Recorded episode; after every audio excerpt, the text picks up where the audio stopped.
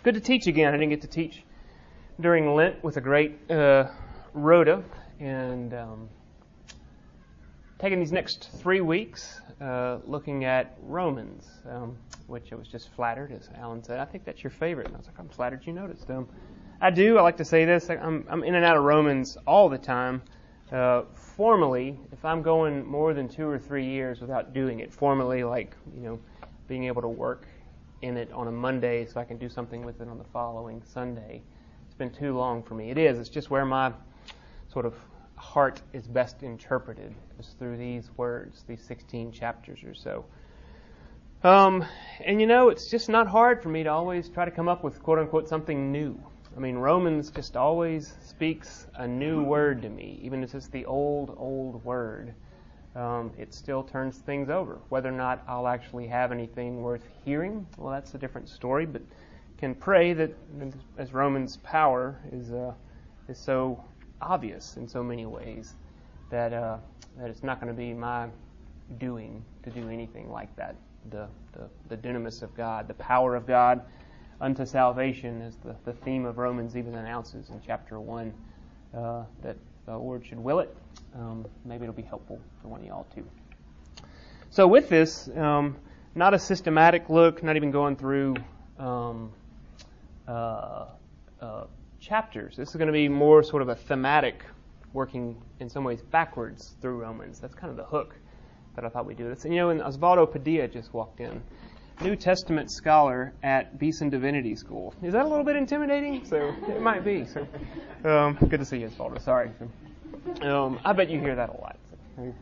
Um, going backwards through Romans, um, not starting in one, probably not even going to get there. Today would be a good bit in from from 13 and a verse from 14, looking at a passage in chapter 10, and then possibly in chapter 5. And so almost starting at the end and then going backwards. Um, probably this uh, these three weeks will assume some knowledge of Romans, but not not much. I mean, really more of the gospel. What do we mean by the gospel?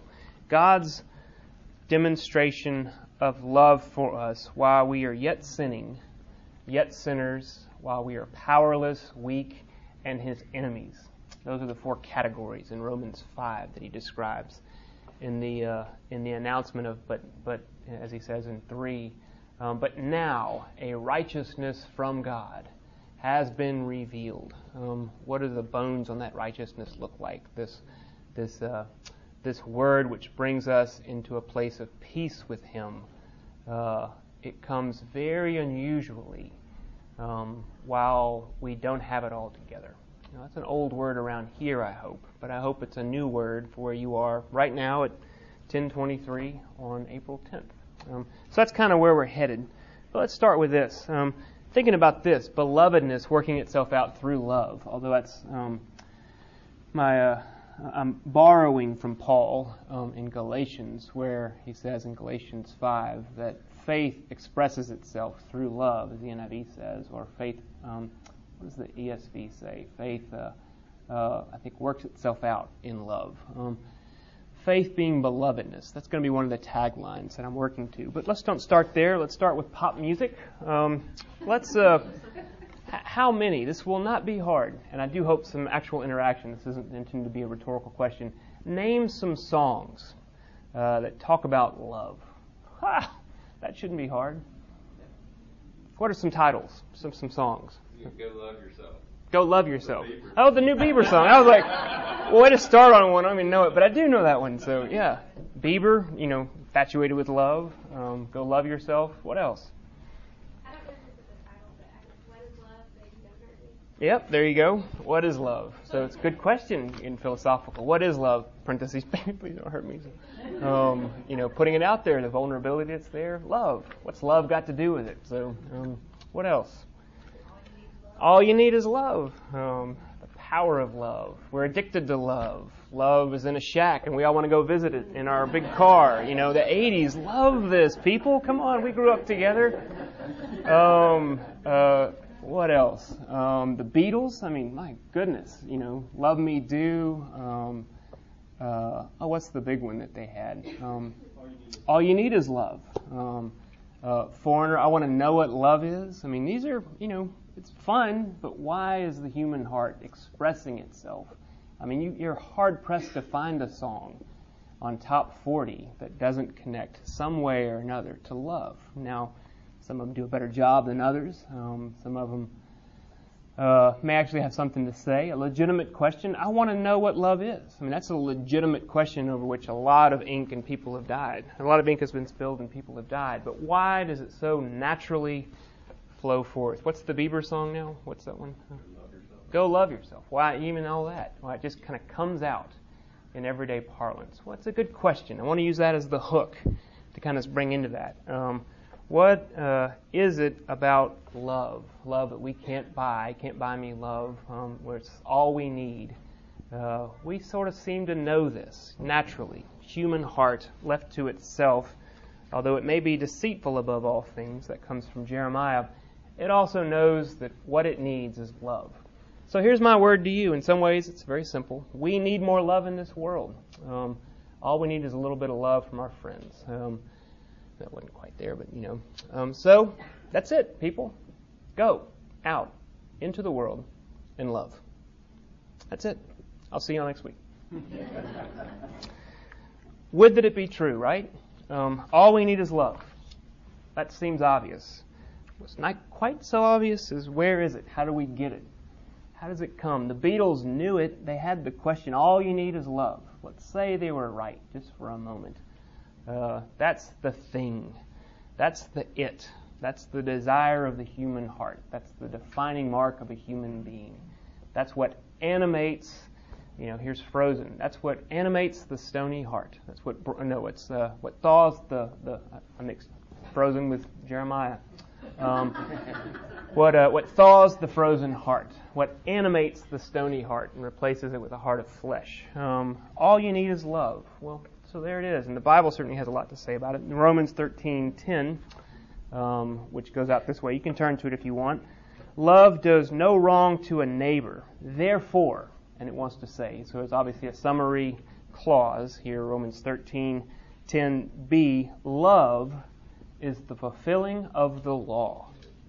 That's a big sweeping statement, isn't it? Love is the fulfilling of the law. Paul's been, you know, expressing himself now for 13 and a half chapters, and he comes to this place where love does no wrong to a neighbor. Love is the fulfilling of the law. This is a lot like the, uh, the summary of the law that we talk about, that we recite in our liturgy, which comes partly, at least, from the Shema, uh, and which Jesus himself brought out in the Gospels. What are the greatest commandments, Lord? Well, the greatest commandment is this love the Lord your God with all your heart, soul, and mind, and love your neighbor as yourself. And it's as if Jesus also said, So there you go, people. Go try it. You know, there's your experiment. Love the Lord your God with all your heart, soul, and with all oh, your heart, soul, and mind. And love your neighbor as yourself. That's it. All you need is love. Now you know what you're supposed to do. You ought to do it. I wouldn't tell it to you, right, if you didn't weren't able to do it. So go out and love. That's all you need. That's all you need. Love God and love others. Again, I hope, obviously, you're, you're, you're picking this up. This is not good news. It's been one of my things here the last couple of months, um, last year or so. As we say that in our service, it's in the early part of the service of Holy Communion, after we say the collect for purity, Almighty God, into all hearts are open, all desires known, and from whom no secrets are hid. That's not, that's, you know, He knows me, and I'm a little bit uncomfortable.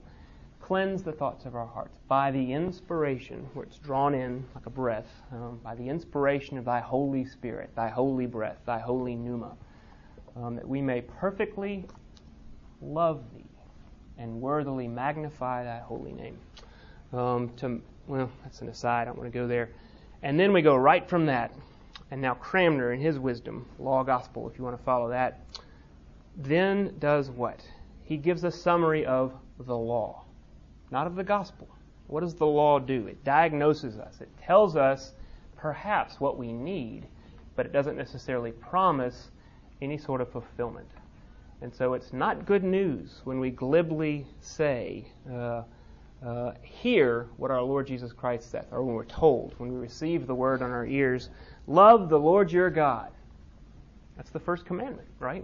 Commandment number one, um, on which all the law and the prophets hang. And the second is like unto it love your neighbor. When we're sitting there in the pews, we should be massively uncomfortable.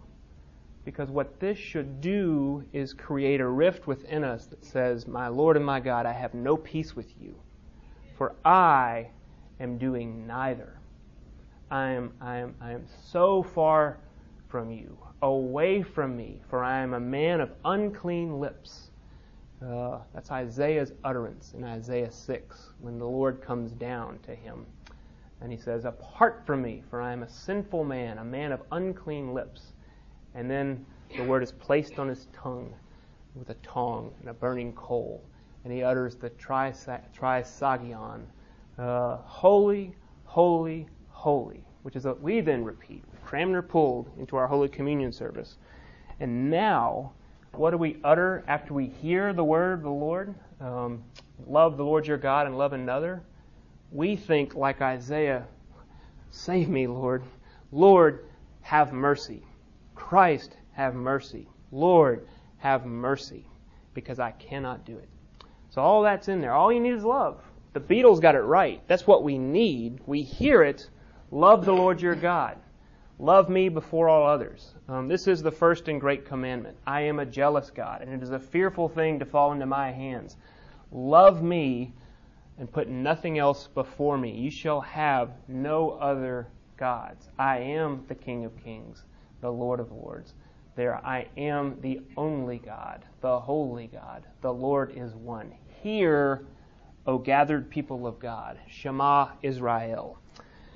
So he gets all that. And this is all Paul's background. Remember, we're working backwards to the three weeks, going here from, uh, from 13 into 14, back into 10. We could use more love. The world needs more love. Um, we need more love in our marriages. We need more love with our children. Syria needs our love. Birmingham needs our love. Works is what this is talking about. Good works, if you want to do that. People come up and a lot of times when you're talking in gospel language, it's like, but you know, where do we do something? Where's the activity? What part does it have to do with like feeding the hungry and, and clothing the naked and sheltering the poor and welcoming the the, uh, the refugee? Um, that's all right here. Um, all you need is love. We need to love on the horizontal. Um, love your neighbor as yourself. Put the other's interest, Paul would say in Romans, as much as you are able ahead of your own. Um, live at peace with one another. So all this, and he says this in Romans 14:23, if you want to follow along.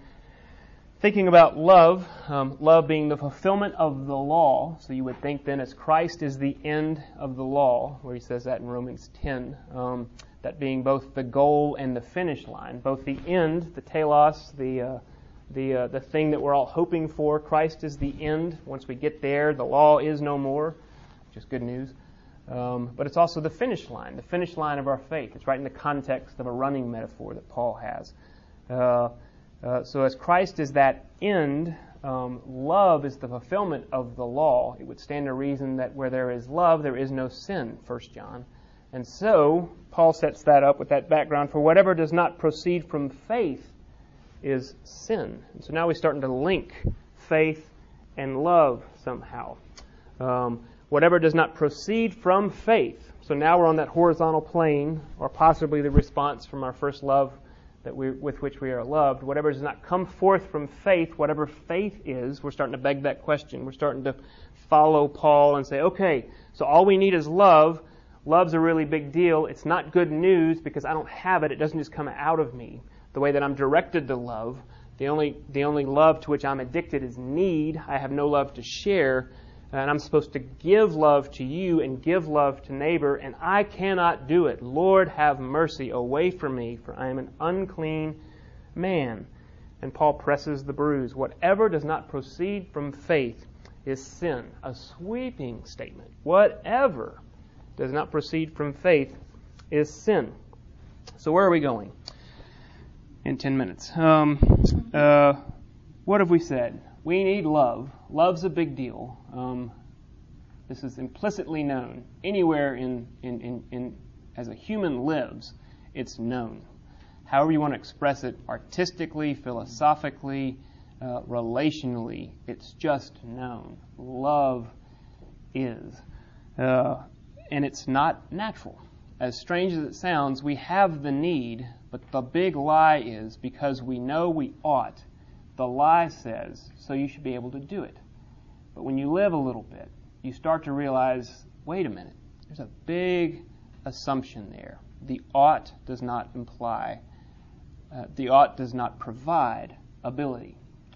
Um, that's a big gap. You can press on me if you want on that. But ought, knowledge of the should, does not imply, does not necessarily say, and so therefore go do it. If it were, why would you be coming here every Sunday morning?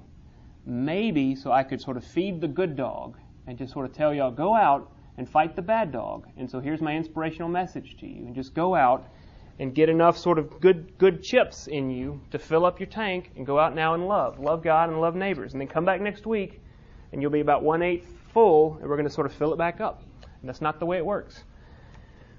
How do we get this love then? Where does this love come from? How do we generate love?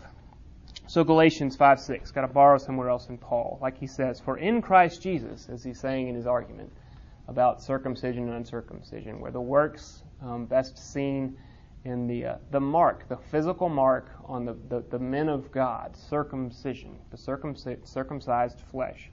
Uh, a way of, like in Dr. Seuss language, he's got a star upon the heart. Y'all remember that one? The was it the Zax? Um, is that right?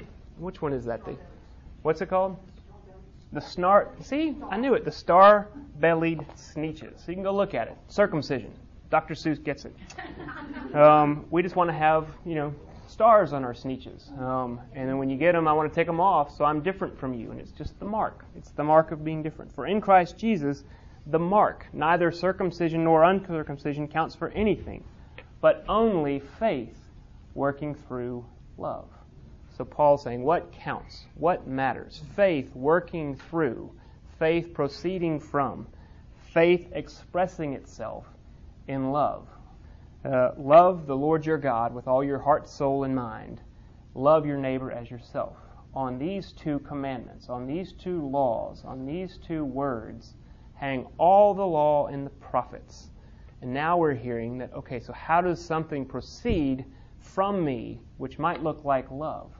And Paul is starting to give that a word, and that word is faith. How do we get love? Paul is starting to make us stir up. Oh, so all we need is love. The Beatles know it. We want to increase the love vibe. I think that was what the Beach Boys once said. Um, how do we do it? Now I'm starting to see the Beatles had the right question. They just told you the wrong thing. What they should have been saying is like George Michael. You see, we could stay in pop music from the 80s the whole time. Is you got to have faith. You got to have faith, faith, faith. You know, that's all you need. That's the way to generate love. It's not quite that easy, but it's getting close. So, what does it mean to have faith? What does this look like? Um, it's not rational.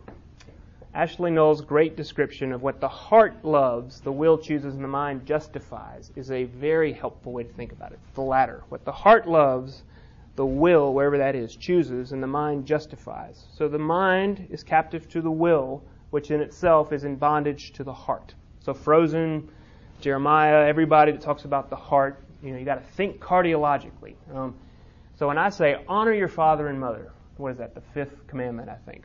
Um, that's the one that has a promise attached to it. For then it will go well with you.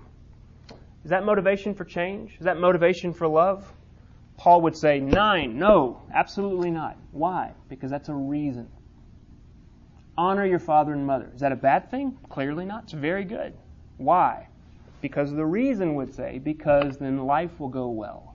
Book of Proverbs. Common wisdom. That doesn't change the heart. That doesn't thaw the frozen heart, that doesn't crack the heart of stone and replace it with a heart of flesh. That's a reason.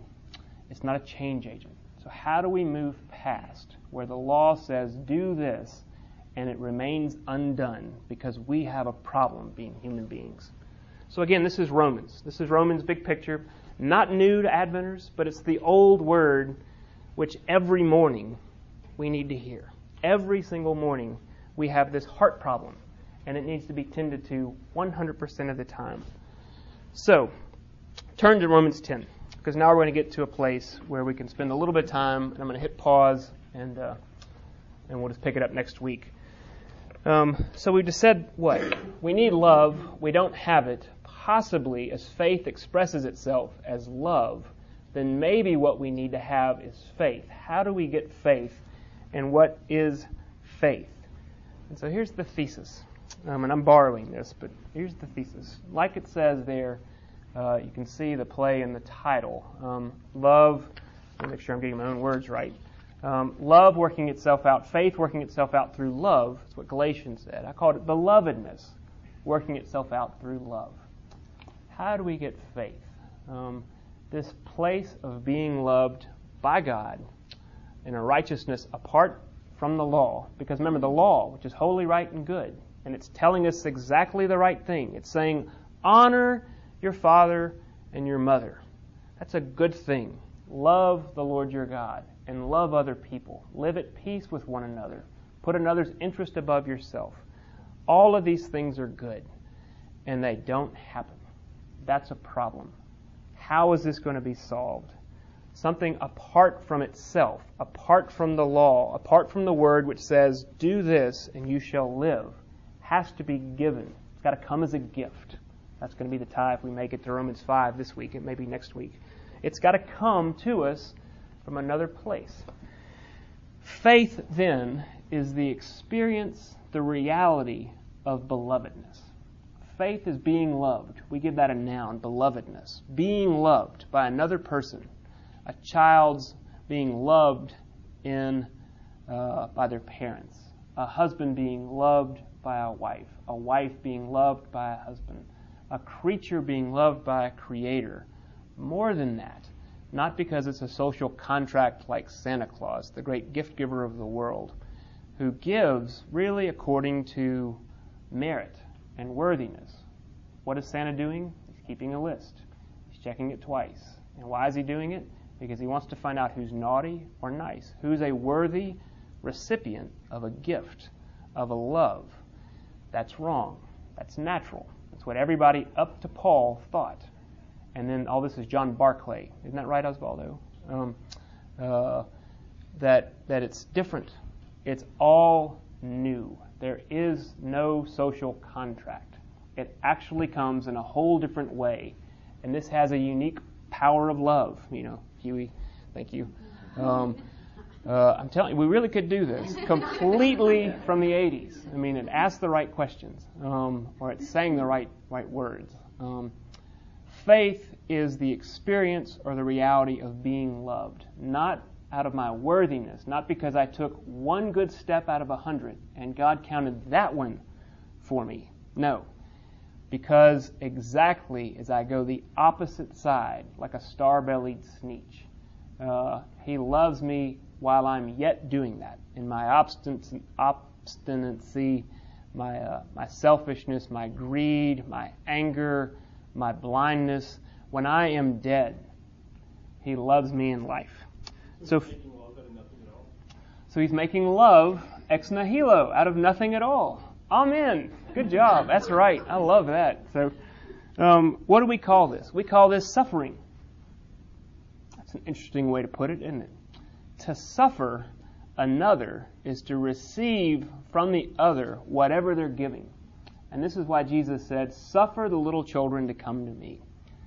Passively, passio, that's the word. So we get the word passion of our Lord Jesus Christ, passio, to suffer, the suffering of our Lord Jesus Christ. There's a tie here that can be really helpful. Where in what the Reformation called the vita passiva, vita, V I T A, life, passiva, which could be passive. It's better expressed as the receptive life. And that's going to be our tie here to Romans 10. The receptive life, the passive life, receives or suffers the living Word of God, the living love of God, which creates love out of nothing at all, which creates love out of a dead man, which creates love from a dead woman, which creates on a dead ear a living and active faith which is, expresses itself in love. And so before we read Romans 10, which we'll really kind of do as a doxology, that's why if we all agree that the world would be a better place if it just had a little bit more love, if we could all get by with just a little bit of love from our friends, a little bit of help from our friends. Um, that's exactly right. That's why Luther, Calvin, all of the Reformation, Cranmer, uh, and others upon whose shoulders that we here stand every week say, yes, that's the right diagnosis. But the provision is the gospel, the preaching of the word, which creates rather than finds something uh, new, not old. Because we looked in, the Beatles got it right. I'm looking in and I can find nothing that's going to give me the ability to love another person. Uh, the gospel is the only thing that does that. Um, and that's why we can say, yes, the world needs a little bit more love. But we don't get a little bit more love by telling people that you need to love more. We tell them that you are loved right where you are, in all your brokenness, in all of your psychogenetic crap. You're just, that's where God comes. There is no worthiness, there's no social utility to it. God is not Santa Claus. And how do we know this? Let's just look at the latter in Romans 10. I'll use this as a doxology, and then a couple of minutes for questions, and then we'll pick this up next week. Um, so, Romans 10, let's say verses. Uh,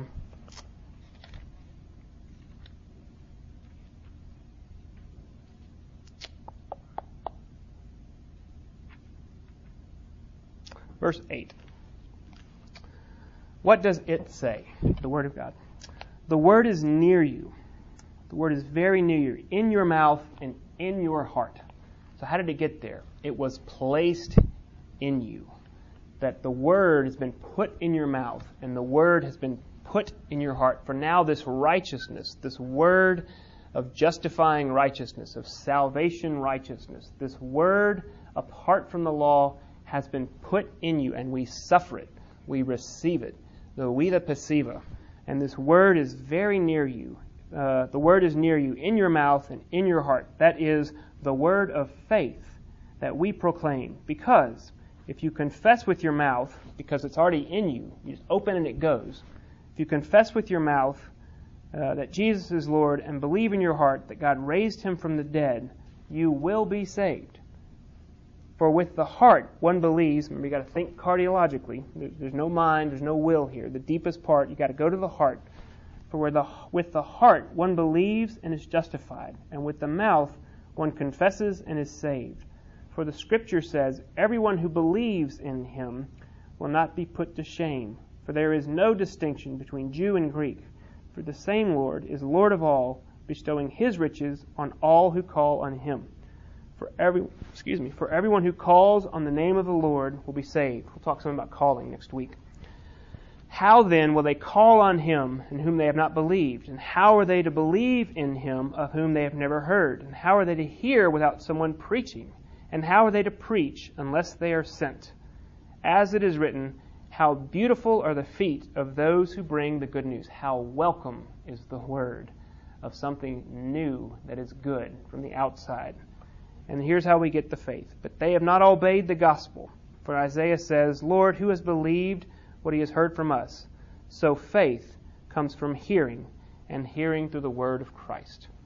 So we got to have faith. It's not, it's not a mechanism, because this is going to present all sorts of questions and, and problems, which we'll talk about in the next couple of weeks. But we need love. The world needs more love. How do we get love? We don't get love by telling people to love. We don't get love by telling ourselves, by resolving, that's a resolution, resolution, by resolving the problem of being human, just to say, like, you know, today's a new day, I'm going to start again, and I'm just going to try my hardest again. That's not going to work. The resolution is going to be the same old solution, which has never, ever worked. This word which has been placed in our mouth and in our heart, that's the hope that we have.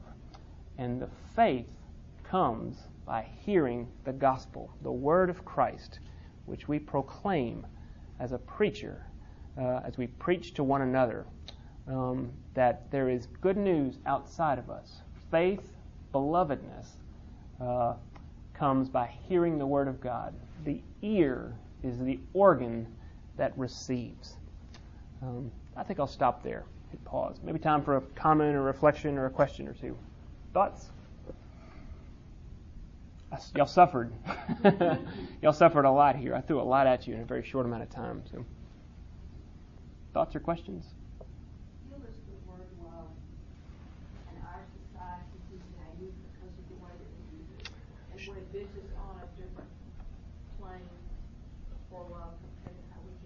Yeah, absolutely. Um, absolutely, and not really. That's my thesis. Absolutely. We devalue the word because it's so uh, so ubiquitous. I love ice cream. You know, love spending time with you. I love the Lord my God. Um, I love you. um, those are all so different things. Um, so yes, we devalue it. We we need that, as Paul Zahl likes to say with Thornton Wilder. We need um, oh, what's his word? Ron, you know this. New creative words, new persuasive words. Um, we need something else which begins to describe this, which I tried to play on faith as belovedness, trying to find a new persuasive word. So the experience of being loved is faith. Okay, well, I didn't do anything for that. That's not the work that I accomplished. I suffer somebody else's love. Um, so that's that. Yes, devalued. I, I don't think it was valued there either um, reference this book that I have not read, but which is kind of making a scene, a splash, um, by a scholar named John Barclay. That he said the same. He's saying some similar things. A lot of this is based on my secondhand reading of him. That that they didn't know what it meant then either. They didn't know what gift was or grace was, in the same way that Paul was using it. And so love, it's not. The human heart comes out knowing that it needs it, and then it messes it up it doesn't really know what it is, how to give it, how to receive it. Um, something new from the out has to come in. Uh, and so this problem has been around a long time. This is not a 20th, 21st century phenomenon. This isn't. We don't peg this on the Enlightenment. We can do a lot with that, but this is not modernism's problem. This is the human heart. We don't know what love is. Foreigner got it right. Um, but I want to know. I need to know. I am dying to know. I am dead to know what love is. Um, I think that's what Paul would say with that. Yeah. Did John say that God is? He did. Um, all of First John, you need. That's in First John. Um, I think it's the only way to really read First John to come through with all this. No one has ever seen God. Um, uh, he says that in his gospel. He echoes that in his epistle. Um, uh, we love because he first loved us. God is love. Um, all that comes from John. The only way we begin to make sense of that is when we make sense of, which we didn't get to, Romans 5. So, how does God express love? How do we know love? While we are yet sinning, God demonstrates, He shows, not tells, shows, um, we suffer, that's a better word, we suffer the love of God uh, by Christ Jesus and Him crucified. Christ died for your sins. Um, that is a reality which assaults us. The cross does itself to us, is the way Luther would describe that. That's the only way to make sense of, of, uh, of 1 John. Um, otherwise, Les Mis is right that to love another person is to see the face of God. That's true, but again, the problem is I don't love other people. But if I'm loved first, to be loved by another person is to see the face of God. I could write that lyric which is how I like to hear my favorite musical because it gets it all right until then. I'm like, ah, oh, wait, to be loved by another person is to see the face of God, to suffer belovedness. I should go, otherwise people are going to call me Philip Jensen, and I don't want to get confused. So, Lord, um, open yourselves to us um, and uh, awaken our dead ears. In Jesus' name, amen. amen.